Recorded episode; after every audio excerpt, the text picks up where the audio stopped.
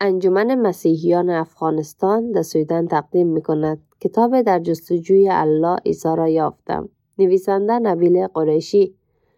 فصل 45 بهای پذیرفتن صلیب. بهای پذیرفتن انجیل برای یک مسلمان می تواند بسیار سنگین باشد.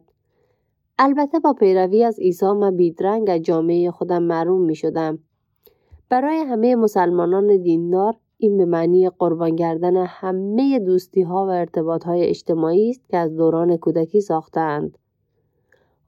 آن می تواند برابر با رنده شدن شخص از سوی پدر و مادر، خواهران و برادران و همسر و فرزندان باشد. پیداست این وضعیت بسیار دشوارتر می شود اگر شخص مسلمان هیچ کسی را نداشته باشد که پس از پیروی از عیسی به نزدش برود. هیچ مسیحی که با او در تماس باشد. می‌دانم بسیاری از زنان مسلمان هستند که از نیاز خود به عیسی آگاهند. ولی اگر شوهرانشان رهایشان کنند هیچ جایی ندارند که بروند یا بدتر. آنها اغلب درآمدی برای ادامه زندگی روز بعد ندارند چه برسد به اینکه برای گرفتن فرزندانشان به دادگاه بروند. آنها چگونه می توانند همه این کارها را انجام دهند در حالی که با بی محبتی از سوی همه خانواده و بستگان رانده شدند و از پریشانی نمی توانند روی پا بیستند. آنچه که بسیاری درک نمی کنند آنچه که من هنگام گرفتن این تصمیم ها درک نکردم این است که آنها آگاهانه به آن هزینه ها نمی اندیشند. آن هزینه ها بخشی از واکنش طبیعی نسبت به انجیل است. من هرگز نگفتم من می‌خواهم مسلمان بمانم زیرا اگر از عیسی پیروی کنم به بهای خانواده هم تمام می شود. برخلاف آن من ناخداگاه راههایی را برای نپذیرفتن انجیل پیدا می کردم تا از آن راه با بهایی که باید می پرداختم رو در رو نشوم.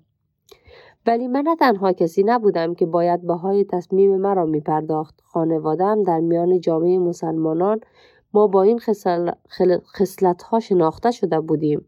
خوشی پدر و مادرم، رابطه تنگاتنگ ما در خانواده و احترامی که ما با پیروی وفادارانه از اسلام به دست آورده بودیم. تصمیم من به پیروی از عیسی به معنی محو کردن همه آنها بود.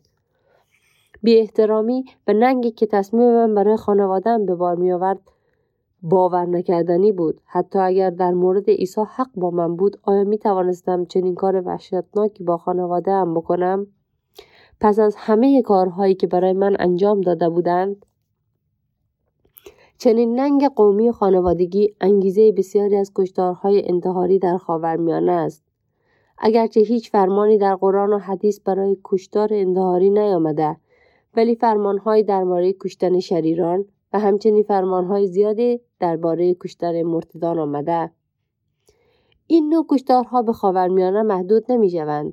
چند ماه پس از پایان دانشگاه مایک تلفنی با من تماس گرفت که بگوید یک خانواده از مسیحیان خاورمیانه به تازگی در نیوجرسی به اتهام ننگین کردن اسلام همگی کشته شدند. او می‌پرسید که آیا من فکر می کردم در امان خواهم بود اگر روزی می‌خواستم به عیسی ایمان بیاورم؟ من برای توجهش از او سپاسگزاری کردم ولی به او گفتم که من در آن باره کمترین نگرانی ندارم. خانواده من هرگز چنین کاری انجام نمی‌دادند.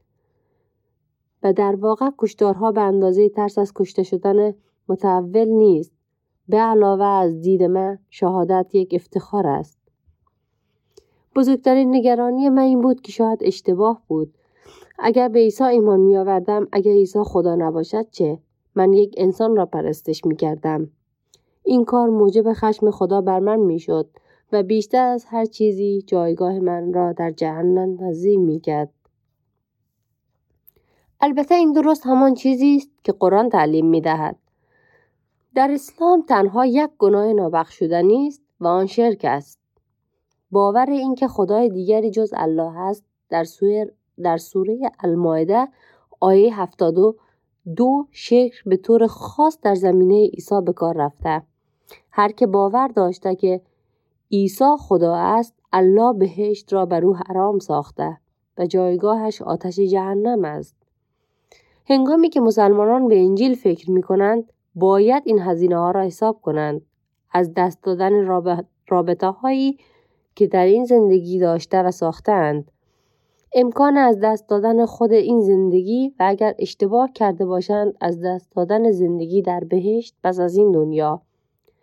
گذافه گویی نکردیم که بگوییم مسلمانان برای پذیرفتن صلیب اغلب همه زندگیشان را به خطر می اندازند.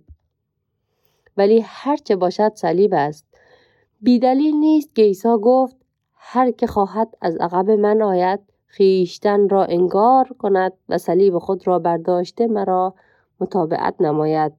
مرقس 8 34 35 آیا ارزش این را دارد که صلیب خود را برداشته و کنار عیسی مصلوب شوم؟ اگر او خدا نباشد آنگاه نه هر آنچه دوست دارم برای پرستش خدای دروغین را از دست بدهم. میلیون ها بار نه. ولی اگر او خدا باشد آنگاه بله.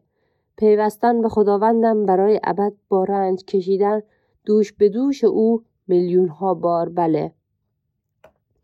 اکنون شرایط بیشتر از همیشه روشن بود و من نیاز داشتم بدانم او کیست. همه چیز به هویت او بستگی داشت. من شروع کردم به زاری و خواهش از او که خودش را آشکار سازد.